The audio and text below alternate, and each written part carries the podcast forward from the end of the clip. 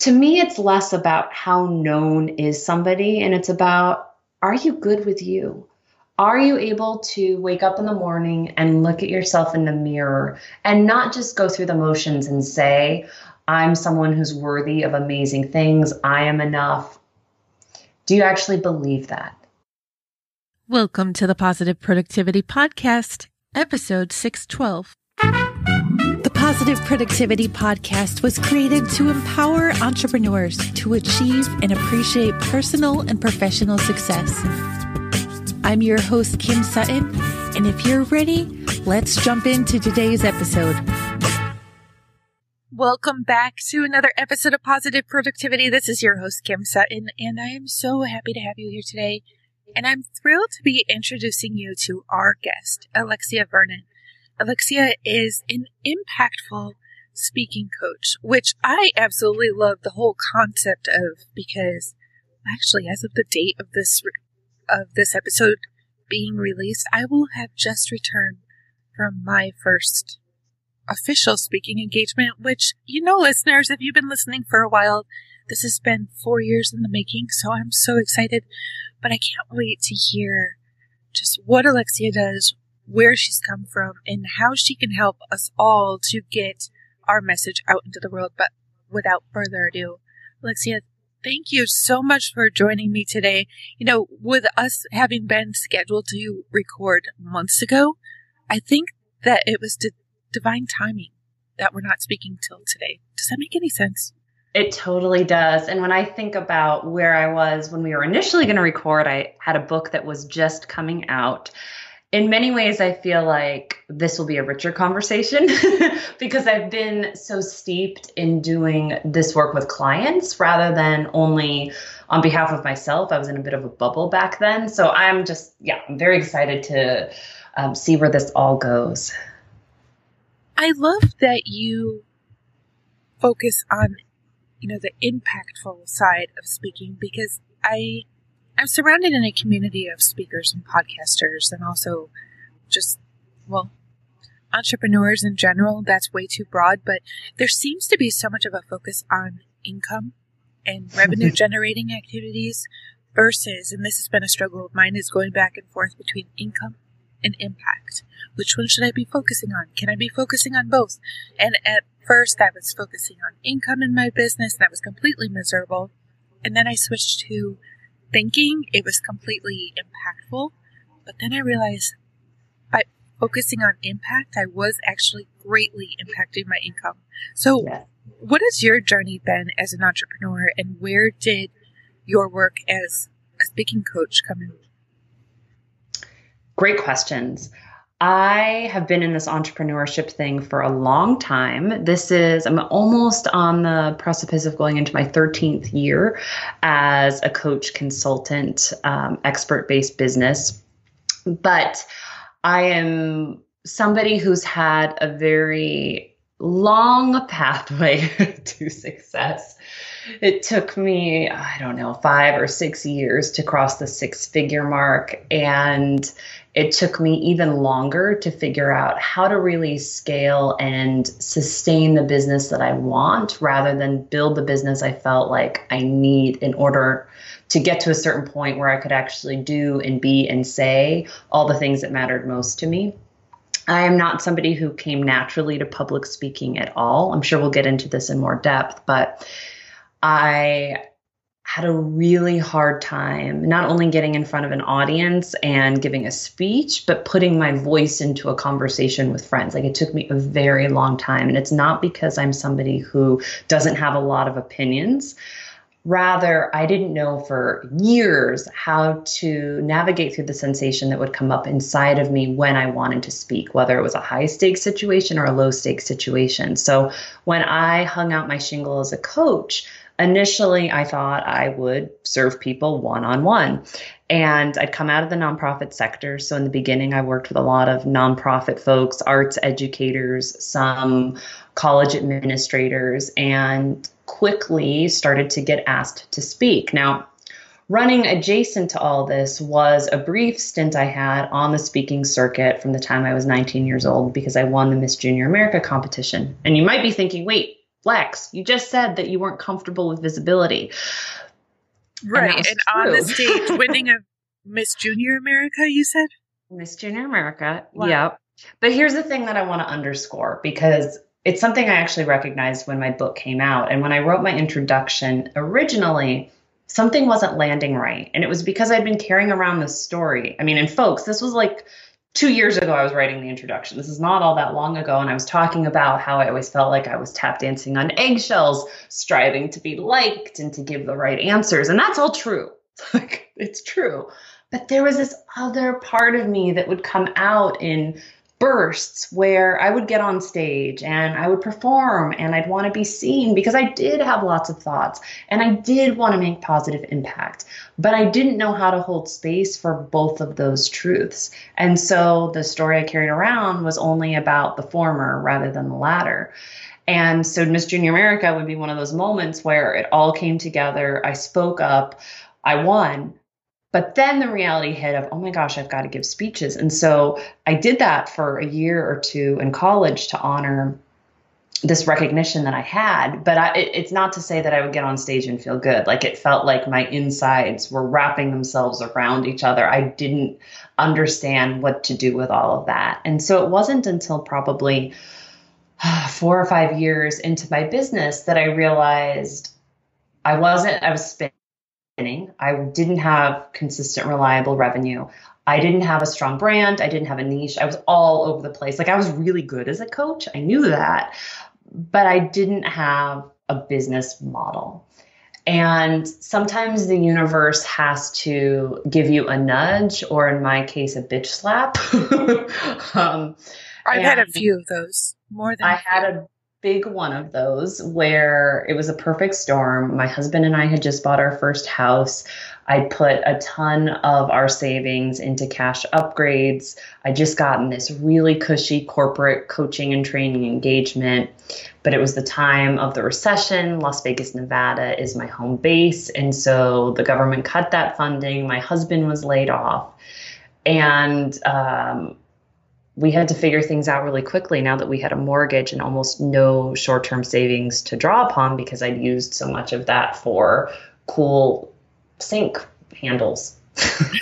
um, and that was when I said, all right, if I'm going to rebuild what I have, why don't I actually build the business that I want? And by that point, I was doing a lot of speaking, and I'd actually gotten pretty comfortable at that point. I'd figured out how to navigate through all that sensation. I was starting to tell the truth on stage rather than hustling for people's approval or following formulas that I thought that would just get me sales calls.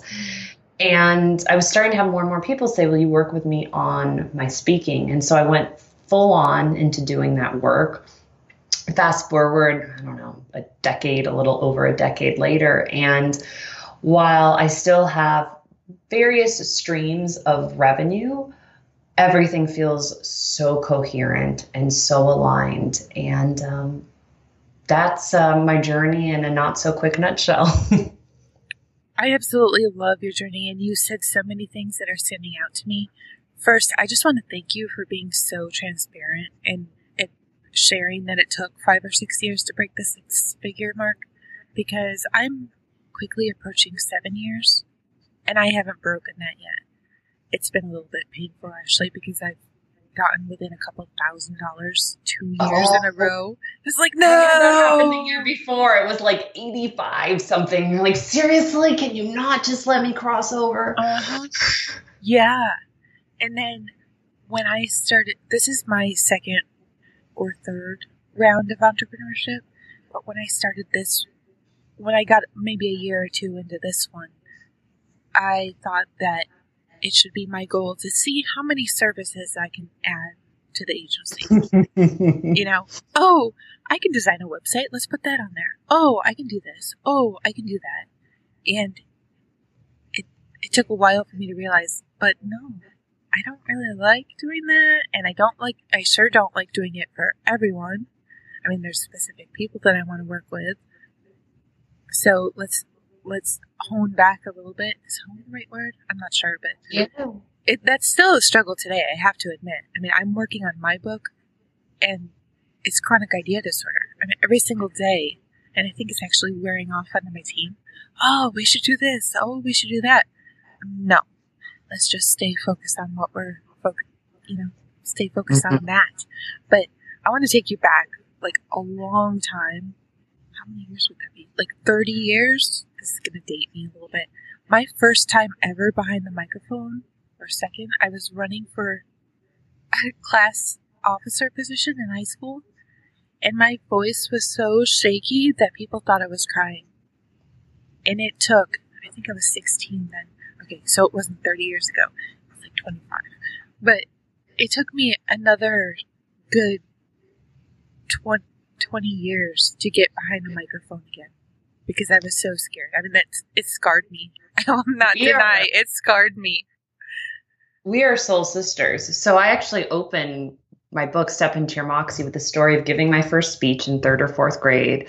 So whatever you are in third or fourth grade, eight, nine, something uh-huh. like that. And when you talk about the voice quaver, that was exactly me. I had just gotten braces and a tongue thrust corrector and a jaw realigner and headgear and was in front of my class giving this speech. And at first, nothing came out of my mouth. Then a pile of drool did. And then as I oh my gosh. wade through, my voice was shaking. My whole body looked like it was tremoring. And similarly, that was the moment the imprint happened of when I speak, I'm not enough. People will laugh at me. I will cry. I will diminish myself. And so I was a great dancer and an actor. Like I was brilliant at getting on stage and hiding behind talents, but actually needing to be me and unapologetically articulate my own views I could do that in writing really well. But if I was going to do that speaking, I was that person who had to write everything down and I would hide myself behind note cards or pieces of paper, or even in my presentations when technology evolved behind fancy pants slide decks and other experts' advice rather than share what oftentimes was a provocative, disruptive view on something, whether I was talking about coaching or speaking or anything else. Oh my gosh. I got a little bit hung up on headgear. Do, does today's generation even know what that is? Because I had headgear around the same age. My and- understanding is that usually young people are able to wear it solely at night. Uh-huh. So maybe at a sleepover, although I would imagine that a kiddo would just skip it for a sleepover. It's not as prominent as it used to be where you would have to wear it to school. But I haven't actually, my daughter's too young. She's only five to see young people with orthodontia yet. Um, to really know, but I, I, don't think it's as prevalent as it was. But I've had people in audiences over the years nod their heads and uh-huh. tell me, like, yes, my kid's going through this right now. I wish she could be there to hear that it gets better. I would wear it to school just so I wouldn't have to wear it to bed. Interesting. It, it was so uncomfortable. I mean, at that point, this was this was like five years before the the quavering voice on the microphone thing, and, and I was in a whole different school just district, mm. a much smaller school district where I have to say I was a bigger fish in a smaller pond, mm-hmm. and and I didn't care. You know, I was very comfortable in my skin and I didn't care. I would wear my headgear to school. But oh my goodness, listeners, if you're not familiar with headgear, basically it was like this wire, this metal apparatus that you would slide into brackets on your back teeth, and there would be a strap that would go around your head. At least that's how mine was, and it was intended. I don't really understand how it worked. It was intended to pull my upper jaw back, I think my overbite was yes was same thing crazy. Yeah, but and the top looked like a burlap looking sack uh-huh. that would attach to the rest of your metal accoutrement, but it never really blended in with your hair color. Like there was the light br- brown that was supposed to match blonde, and then I had the black because I had darker hair. But no, it it really looked like a post-apocalyptic makeover or something. Oh my gosh, I wasn't even able to select my color. My strap. Oh, you were? No, I was really light blonde for the longest time, and I'm definitely not blonde anymore. But my strap was black. Yeah. But I want to share that after that, um, there was a long period where I couldn't even look at people in their eyes, like look at people's eyes when I was speaking to them. And when I got to college my freshman year, I think it was second semester, one of my, one of my, uh, well, a person who turned into be a great friend actually said to me, because I, I would barely talk to anybody, she says, you know, I can't figure out, figure out if you're just really shy or if you're a conceited bee. Mm. Because I wouldn't speak. I wasn't comfortable speaking up and let, letting my opinions be known. And looking back now, it's just so funny that here I am, you know, sharing all the awesome imperfections and all the greatness that comes out of them. But yeah, I had a question, but that's what goes along with positive productivity. I had a brain fart that went along with it. How has focusing on impactful speaking really changed your tra- trajectory, and what are some of the highlights that you have seen for yourself well as your clients? Oh, that's a great question. For me, there's no other work as a coach I would rather do than working with, work a lot with coaches, consultants, and who do want to use speaking to marry making good income with making impact. I do some work also with executives and teams who want to strengthen their ability to present their ideas in the workplace. But it gives me permission to walk my talk on a daily basis, to not, not use my communication to try to impress other people, to stay in a zone of using my communication to call people to take action on the ideas I present. And that's glorious because it keeps me in my integrity. For those who are coaches, you probably know what I mean. Um, in the coaching world, you always get told that being in integrity means you're in alignment with your core values. And for me, my core values are truth, they are family, and they are freedom and playfulness. And so I am able to bring that to my work every day. On the client side, I never like to play favorites with my programs, but one of my favorite programs I lead is a nine month mastermind for female entrepreneurs who want to use speaking and live events to grow their businesses. And I always have a mix of women who do this program. So some have been entrepreneurs for a long time and are now starting to finally think about their speaking and thought leadership. But there are others who may have never had a paying client for their service based business, but recognize that they want to build their business from the get go so that they are visible in a helpful way that allows them to be able to attract their dream clients. And seeing like one client who's coming to mind specifically who did the 2018 to 2019 cohort last year had never had a paying client was all over the place with her messaging. But seeing the process of first owning the stories she'd been carrying around rewriting them so she became the protagonist in that story rather than a bit player honing in on what were the ideas that she was most passionate about that she wanted to develop a signature presentation around and then doing that. Getting herself to a super duper thriving business. She's speaking more than probably i am. Now some of that's by choice. I'm pretty choosy in this season about when i will get on a plane but she is booking speaking gigs like two to three times a month. She's traveling all over the country. She was in a relationship relationship where she felt it was never going to go to that next step. Her partner saw the shift in energy and they got engaged. She had been driving a minivan for years because it felt safe. She traded that in for a BMW and not in sort of a like, look at me way, but like she got comfortable being seen in her relationship with her partner, with her kids, certainly in terms of her own business and on stage. And so seeing people not just like give speeches and make money, but shift who they are with themselves and the people that matter to them in the world. Like that's that's why i do this work. Everything that you just said is so beautiful. And i'm i've been realizing over the past year that there's there's that aspect of permission. You know giving myself permission to do these things. Because i don't know about you but i've had less issue spending money on my business than I have spending money on myself. Mm. And giving myself permission to take it to the next level in all areas of my life has been such a struggle. I mean, I will not even deny that giving myself permission this morning to walk away from work for a half hour, take a shower, and put on makeup when I'm not even going to be on a video call today, that, you know, that felt fantastically awesome. I my husband even said, Oh, do you have a video call today? No. Well, you look really nice. Thanks. I feel good too. and I don't smell. That's always a win. I mean, but if it, that took a while to yeah. be able to reach that point, I want to go back to what you were saying about.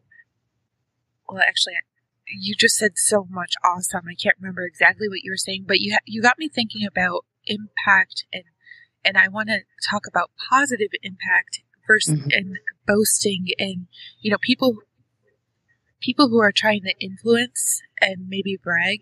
Do you think that those the people who are focusing as much on um, boasting and and really sharing all their successes, do you think they are as much focused on a positive impact, or do you think they're more focused on income at the present moment?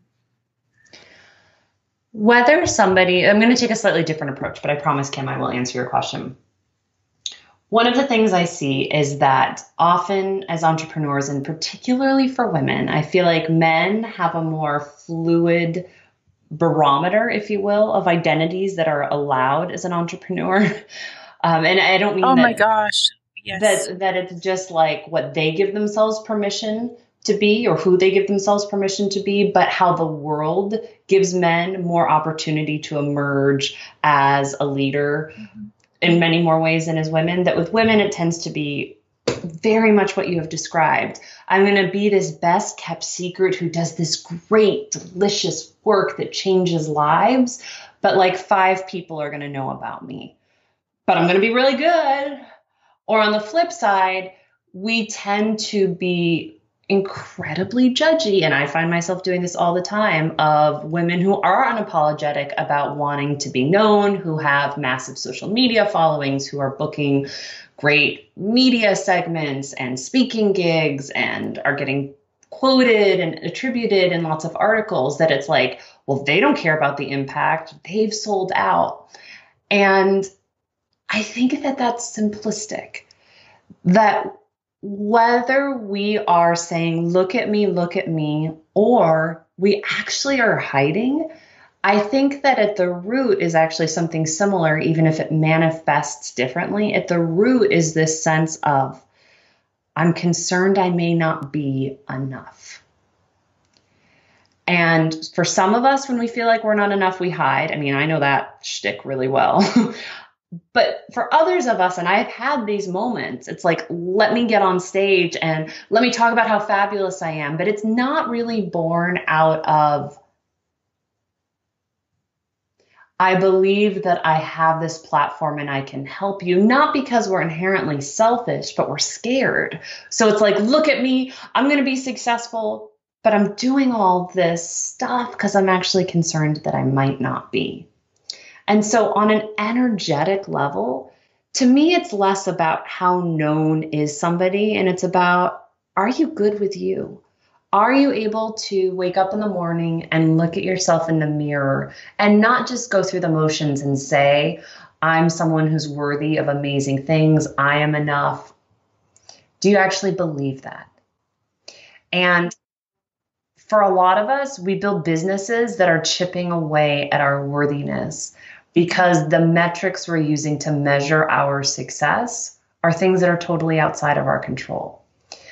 And so I wish I could say that, you know, today we're going to talk about this 10 step system to allow you to engineer business and speaking success, but rather it's about subtle pivots in all areas of our life from our self talk to our business models to how we position ourselves for speaking opportunities to how we speak to people, whether it's on a sales call or on stage so that we are showing up from a place of enoughness and we are giving other people permission to show up from that place too.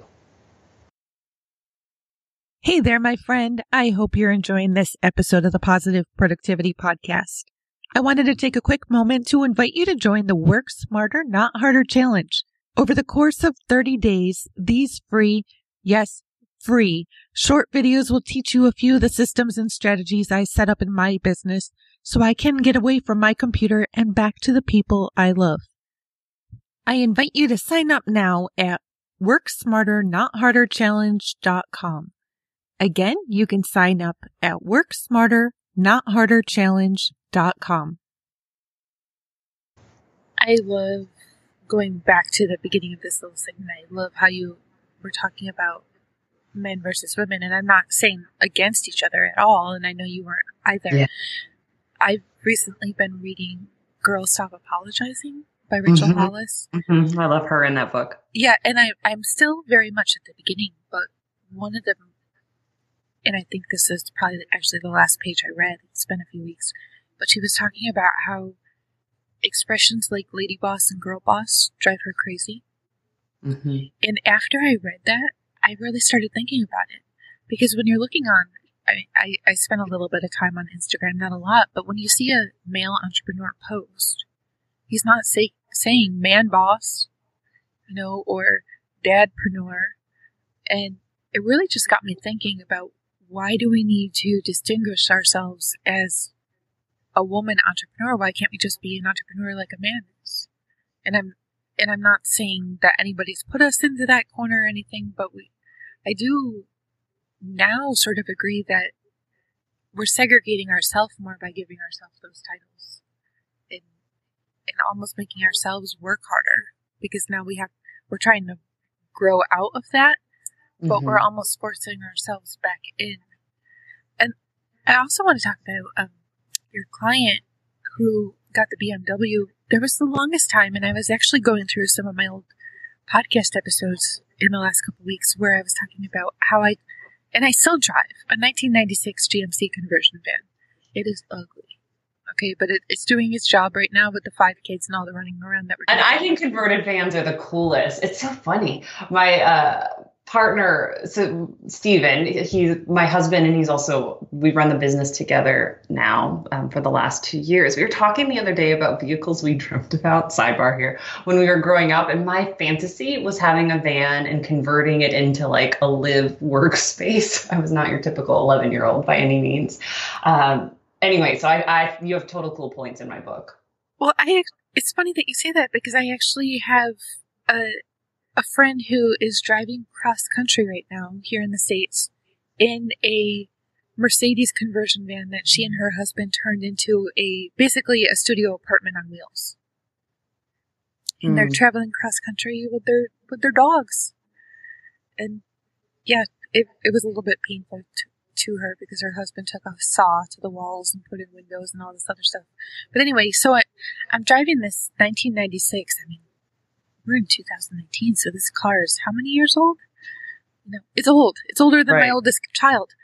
And I said in one of the podcast episodes that I was looking at that if, when that day comes, when I upgrade my vehicle, if I post a picture of it to social media, that listeners had permission to slap me because I didn't want anybody to think that I was bragging.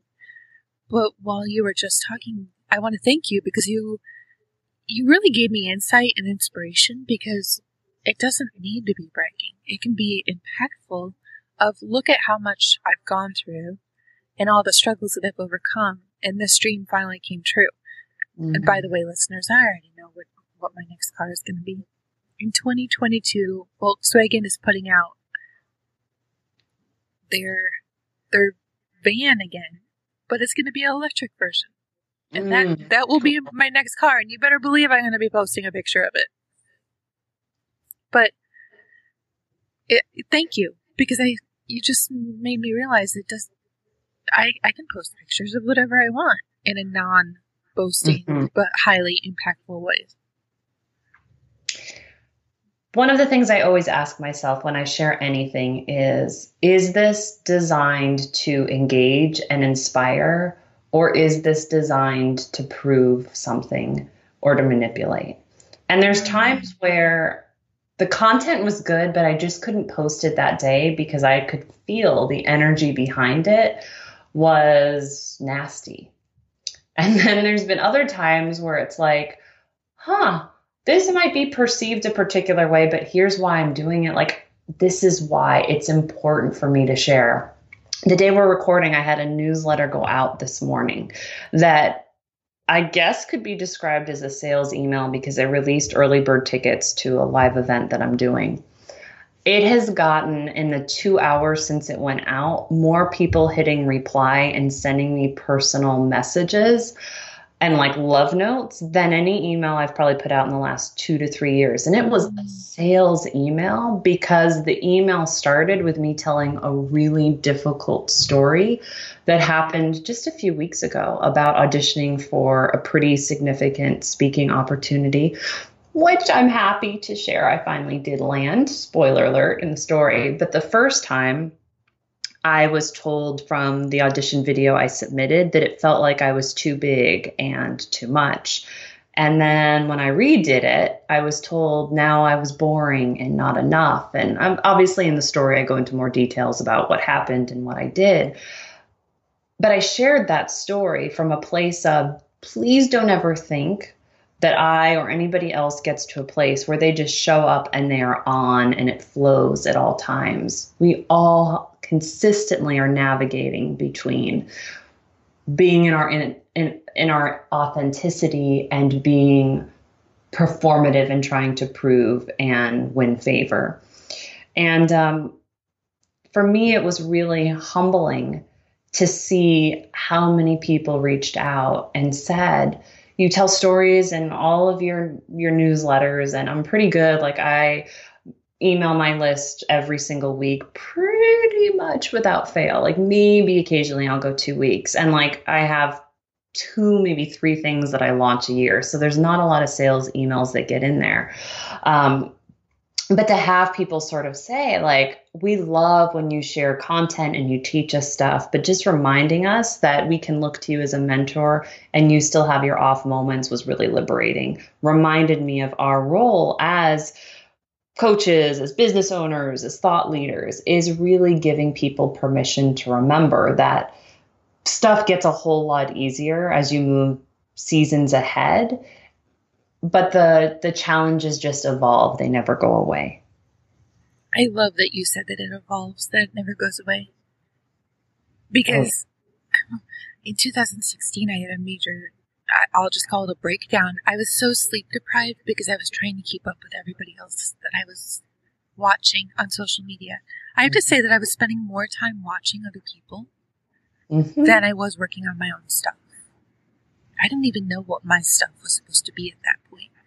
And even when I launched this podcast, I didn't know what it was going to evolve into. But one of the first episodes on launch day was talking about sleep deprivation. And coincidentally, that same week, one of the people that I was watching put a just a what would you call a monologue on Facebook? Like a, a very transparent post, let me just put it that way, about yeah. how she had been dealing with anxiety and depression and sleep deprivation and how they all work together. And I had already, my episode was already scheduled to go out. And in that very moment, I realized, oh my goodness, what you see in these pictures is only like a 2% view of reality and you mm. have no idea what's going on behind the scenes. Listeners, I just want to let you know, like you probably heard the door open and shut to my office. I told Alexia before we started recording that there's there's some stuff going on in my house today, and everybody else in my house is cleaning the house right now. So they they keep on coming in because they want to know what I want done with certain things. I mean, even when I show up for the podcast, it doesn't always go perfect. I forget to turn off my ringer all the time. But thank you. I love that. And and I love also how you how you touch upon emails to your list.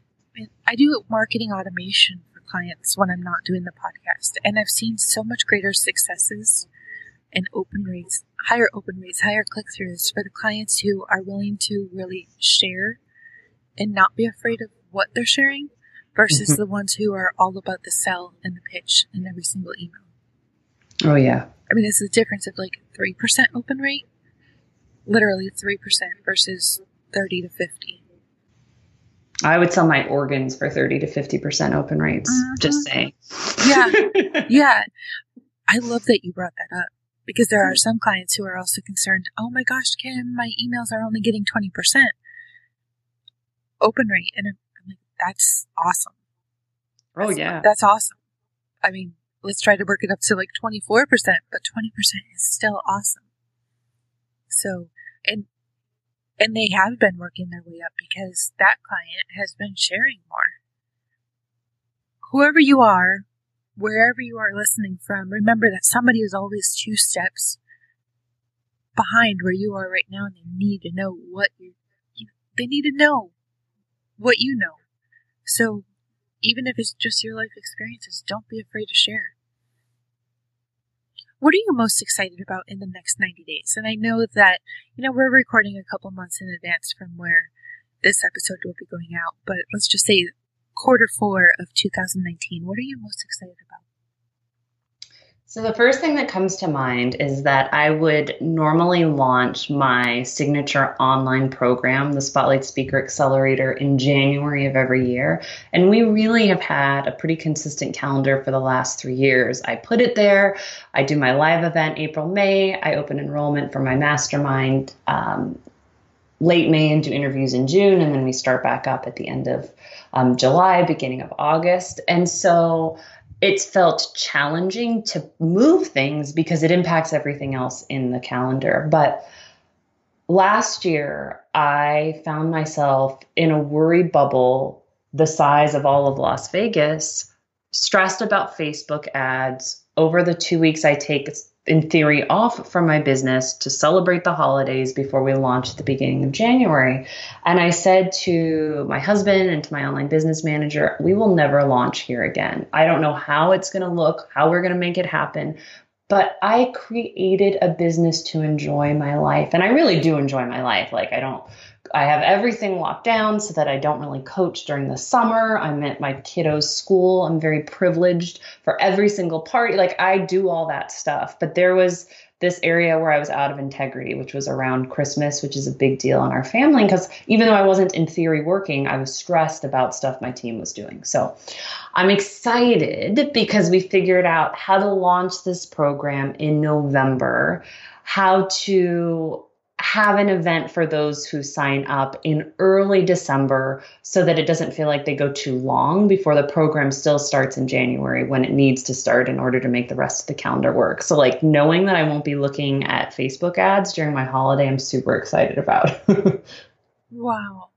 I just want to back up a second. Did so are you not doing the traditional launch anymore or did you just move up the schedule? We just moved up the schedule. And, okay. you know, I love that you use the word traditional, and I'm going to take that invitation to say I think it's different and that we all, I realize I can reinvent when a program gets launched and when it starts because I'm utilizing feedback that we've gathered from our audience, which has said both people who've enrolled as well as people who have passed. I wish that there was more time from when I enrolled and when the call started because it's not one of those courses where it's like, good luck to you, you're on your own. There are 12, uh, uh it's a 12 week program and there are 11 consecutive weeks of two hour coaching calls with me. So it's a true coaching program that has digital content that's attached. But that's a lot of calls. And of course, we don't expect everyone to make all of those calls. But I would say that um, we have a show up rate of about 80% each week. So most people are showing up to the calls because they're so action oriented. And it's like people getting a one on one coach if they, they attend live. But launching it earlier is actually giving people a much longer lead time for when to, how to clear their schedules with their own clients and what have you to be able to attend more of those calls live. And then I'm sharing trade secrets, but we're doing a three week mini course. Um, at the start of December for people this year. That's like the course before the course. Um, that if people can't attend live, they'll get the recordings, but it's shorter, bite sized information to get them ready to even have more success in the course. So, yeah, I'm one of those people that really believes that the first time you launch something or you do something, it's useful to follow the rules, but then don't be beholden to them, then reinvent. Get it working and then make it better. I could give you a big hug right now because I love how much you were talking about the success of your clients.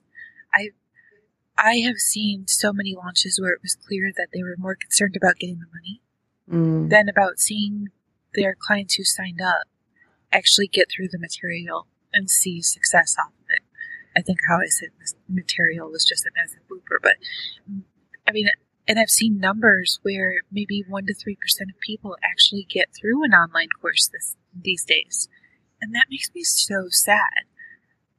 At the time that this recording goes out, I'm I'm getting ready to launch my own course, and I want to see as high of a completion rate as possible because then I know that I'm making the biggest impact and people are going through the work and hopefully they're implementing it. Yep. Please don't sign up for the course if you already have 18 courses that you've already purchased right. and haven't gone through. My intention is not just to get your money. I mean, yes, I would love for you to buy my course and pay me, but I want to see you get through it. I want to hear your mm-hmm. success stories. And if you already have too much on your plate, don't. Just don't one of the things that I see as well is that a lot of courses are designed for the freedom of the entrepreneur behind the course rather than for the learning of the participant in the course. And what I mean by that is, I personally have had a lot of reticence to create totally DIY programs because, in all transparency, that was the first online course I created. I mean, I've been coaching and working with people live for years, but the first digital thing I did was pretty much a DIY course. Like, there were check-ins that would happen where you could get on a call with me, but it was basically just glorified Q&A. And I realized that people who were true self starters did fabulously. But the ones who really knocked it out of the park were the ones who came to the live event and then worked with me long term because the coaching piece was missing. And it's not to say that you can't have digital courses. I'm in the throes of creating something that will be 100% digital. It's the first time I'm releasing anything digital under $200, but it is solely focused on how to create your speaker marketing materials and your pitch sequences, something you don't need direct coaching for. But when you're talking about creating your signature presentation, translating your intellectual property into a talk that makes impact, that moves people to action, and that hopefully enrolls them into working with you further, or at least gets them onto a juicy call with you. I don't believe that you can really teach that without giving people feedback on what they're doing because it's not a rinse and repeat process. And so, one of the things that I'm really passionate about is if you are a course creator, think about what's the structure that's needed for your content for people really to be able to apply it. And if it is something where you it's only teaching that folks need, then awesome, create your DIY experience. But if people need feedback, if they need support in identifying and moving through their limiting beliefs, and if they need feedback on their developing skill set, then you've got to think about how do you integrate coaching in there, whether it's you or whether you hire someone to do it, if you, what you really care about is people's success. I, I, I just want to share that whole section with so many entrepreneurs that I know because please do. yes. Um, everything that you were just talking about, especially like the speaker package, is that something that you cover with your mastermind I do. And pretty soon it's something that I'll cover with anybody who buys my speaker marketing kit, which, you know, we haven't priced it yet. So, um, but I know it'll come in at under $200 is I find that a lot of times people get really hung up on do I need to create my whole presentation first or do I need to pitch myself to speak and get the gig first? And my answer is both can work. However, I find that a lot of people are actually able to awaken to what their signature presentation is when they go through my system to create the description, the title, the bullet points, and the persuasive case for an event organizer. Like, then they can sometimes actually create a better presentation because they know how it needs to call people to take action.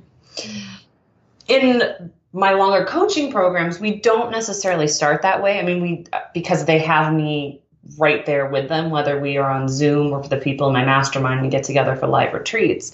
I'm able to obviously hear step by step what people are doing, give them direct feedback, and then we get to the marketing assets. But one of the things I see for a lot of entrepreneurs are like they, they basically are clear on what their their content is, but they don't have this they have systems for how to get clients, but they don't have a system for how to get speaking gigs.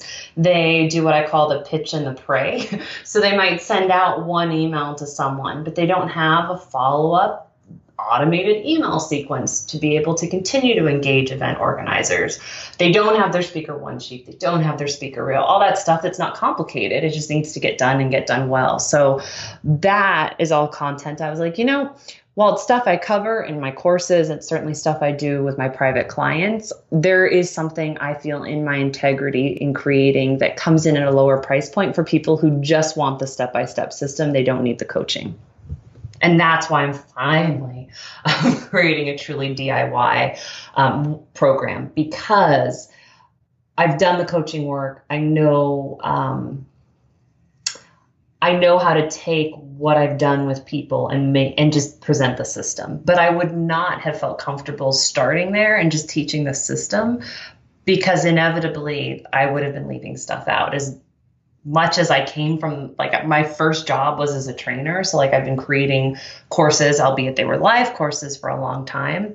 But I do think it's really hard to create a truly transformational course if you've not taught it live or coached people live through that process first.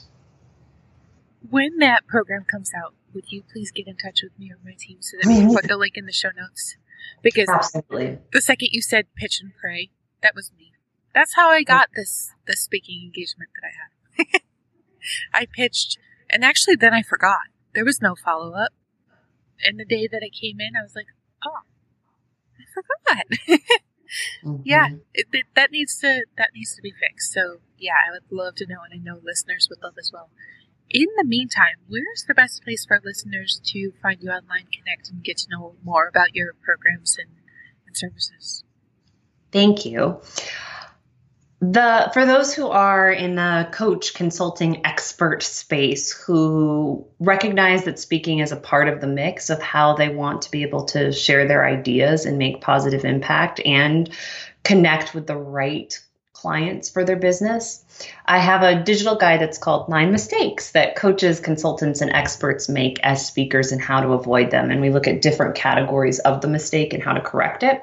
So uh, that'll be in the show notes, I'm sure, from Kim. But it's nine, the, the word nine, N I N E, nine mistakes.com. Um, and then across social media, I am at Alexia Vernon. I try to keep that simple. I just want to know how you got ninemistakes.com. it was available, and um, we only got that last fall. wow. Wow. Yes, listeners, all the links will be in the show notes. And check back because as soon as the, the, the smaller course comes available, that link will definitely be in there too. And you can find the show notes at thekimsutton.com forward slash PP612. Alexia, I just want to thank you so much. I mean, I'm I'm still blown away by the fact that I'll, I don't need to be shy about what I share anymore. As long as I have the best intentions behind it. I, I don't know why, but I just hadn't thought about it before. So exactly what we were saying at the very beginning of the episode, everything for a reason when it's supposed to happen. So thank you so much for joining me today. My pleasure. Thank you for holding space for me and for this conversation. Oh, you are so welcome. Do you have a parting piece of advice or a golden nugget that you can offer to listeners? Yes.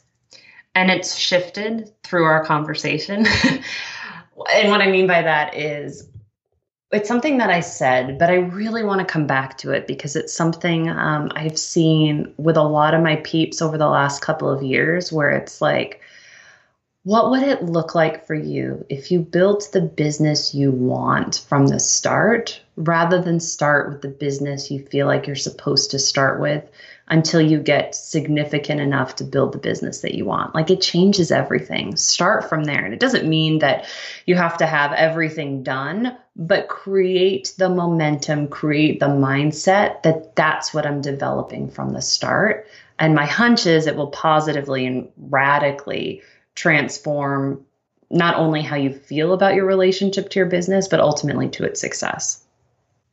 Thank you for tuning in to this episode of the Positive Productivity Podcast. When I'm not podcasting, I'm supporting six to seven figure business coaches with their marketing automation and entrepreneurs like you through my coaching and mastermind programs. I want to invite you to visit thekimsutton.com to learn how I can help you take your business to the next level.